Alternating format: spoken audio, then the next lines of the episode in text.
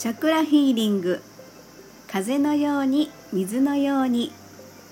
はい周波数音楽作家セラピストのエリスでございます。はいえーとですねどうでしょうか。あのちょっと立秋が過ぎてからあのちょっとこう秋めいた感じがするような気がするんですがあのここはですね兵庫県三田市っていうところは割とですねそういう四季のそのこう移り変わりっていうのが割とねはっきりしてるんですよね。でも今日昨日かな一昨日かなあの夜に T シャツ1枚で外を歩いとったらめっちゃ寒いんですよ。えー、もうこんな寒なるん？みたいな感じのねもうちょっと震えるみたいな感じの寒さだったんですね。でもあの昼間はもちろんまだまだ暑いですのでちょっと昼と夜のね気温の差っていうのがあの体がねちょっと応えるかなっていうふうにも思うんですけれども、えー、今日はですねちょっとこう自分のあのこの間からずっとハートのエクササイズみたいなあのお話をね、えー、してるんですけれども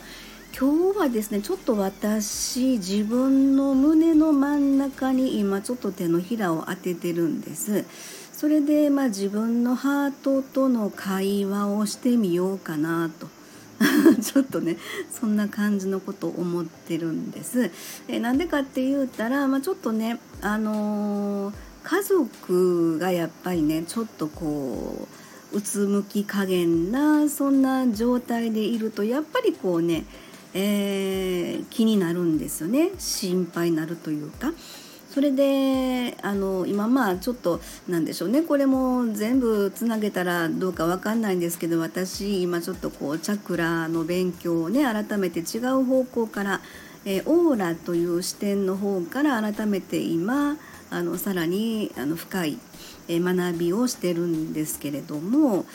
あのねもうそうそれなんですよ。それなんですよって言ったら変なんですけどね、えー、第2チャクラあの第2オーラというのかな。えーと、肉体物理的なこの肉体のその次3センチから5センチぐらい外側をこの体と輪郭と同じように囲んだ、まあ、層があるんですね。えそこがま第2チャクラを、え神経層としてつないだ、まあ、オーラという、えー、部分になるんですけれどもそこはね、えー、やっぱりこうマイナスの何かしらの波長をそこから出していたらそれがそのままスポンジのように吸収されてくるというね。まさに私今そんな状態で昨日の夜ねちょっとそんな風になってしまっててうーみたいな感じでそうかそうかみたいなね、えー、でもそれに対するまあ対処方法とかね、えー、今できる限りのことを精一杯、えー、やったみたいなことをね、えー、言ってましたのであそうかじゃあそのあの今できる限りのあの努力をやったんであればまああの頑張ったねっていうことですよね。うん、偉い偉いみたいなあの自分をねしっかりと抱きしめて、えー、あよう頑張ったなみたいなちゃんと努力できてるみたいなね感じのことをまあちょっと一人でねいろいろ悩んで、えー、辛かったやろみたいなね話ですよね。その自分をしっかりと受け止めてあげやみたいなちょっとそんなね感じになってたんですけれども、えー、それでですね結局あの今日ですね。今日それ昨日の晩なんですけどで今日の朝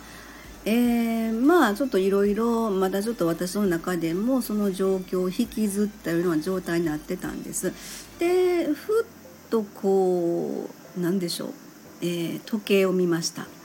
12時12分でした、えー、さっきなんですけど。そしたらあの 最近私最近というのか前からですけどそういう数字のね、えー、エンジェルナンバーっていうんですか数字から来るメッセージ。これ結構気にしてる気にするというのかな、うん、結構なんか割とね、えー、それでまあ見るんですよ。でたまたまそれを見たら1212というね、えー、数字を見たらですねあの悲観的になるなと。楽観的に物事を捉えていれば要はあの思考の現実化ってなるんですよね。その悲観的なものの捉え方をするだけでそれだけで現実があの思考の現実化となってさらにそういうネガティブな状況を生んでしまうから、えー、楽観的に、うん、やるだけやったあの最善の方向へと導いてくれと。いうそんな風なね感じのちょっと今日はさっきねそんな風に思ってたら1212が出ておおそうやそういうことやと。思考の現実化や。今そんな風にネガティブに包まれてる場合ではないわって。楽観的にいこうって。なったらなった時のその時の状態でこういろいろ対処できればいいんだっていう人間ってそういう思考、うん、思考っていうかなそういうことができる力強くまあそれが要はハートチャクラなんですけどねなのでちょっと私今、えー、自分の胸の真ん中にえー、手のひらを当てて自分の、まあ、ハートと会話をしてるということですね。えー、やっぱりねその家族は大事です。うん、この間の獅子座新月8月8日のね獅子、座新月の時もあの獅子座がですね第4ハウスに入ってた。これは本当家族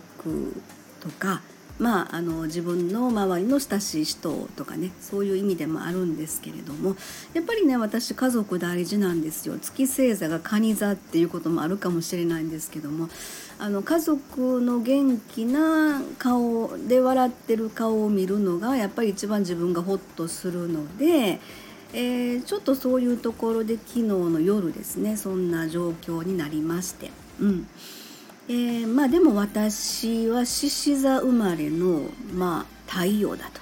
いうことでですねそうか私が笑顔になろうみたいなね感じのことをちょっとさっきあの1212を見てから思ったんです。はいそんなわけで、えー、それがですね、まあ、ちょっとこれから先の、えー、今あのオーラとねチャクラについてまた深い学びをしてるんですけどそこもねドンピシャの学びが来てるんですよ。ああそういうことねということでそのまあえーと、活字に書いてあることがそのままあの目の前の現実として現れてるみたいなね感じのことだったのでまあそれが第二チャクラというのは感情の部分になるんですよね。その感情の部分に対してというあの自分の中でしっかりと受け入れてこのハートチャクラでねしっかりこう豊かになって、えハートを豊かにして受け入れる。まずは受け入れるということですよね。でその次に第三チャクラがパワーなんですよね。ここのパワーのエネルギーをしっかりと取り込むことができれば、えー、まああの解決できるぞみたいな。そんな感じのことをちょっと思いながらですね。じゃあ今のこの状況をあの今のこの私のハートのえー、状態をちょっと収録に残しておこうということではいそんなところではいちょっと今日はそんなお話になってしまいましたけれどもはいあの聞いていただいた皆様あのありがとうございます、えー、では今日はこの辺でね終わりたいと思います、えー、では次回の収録まで失礼いたします。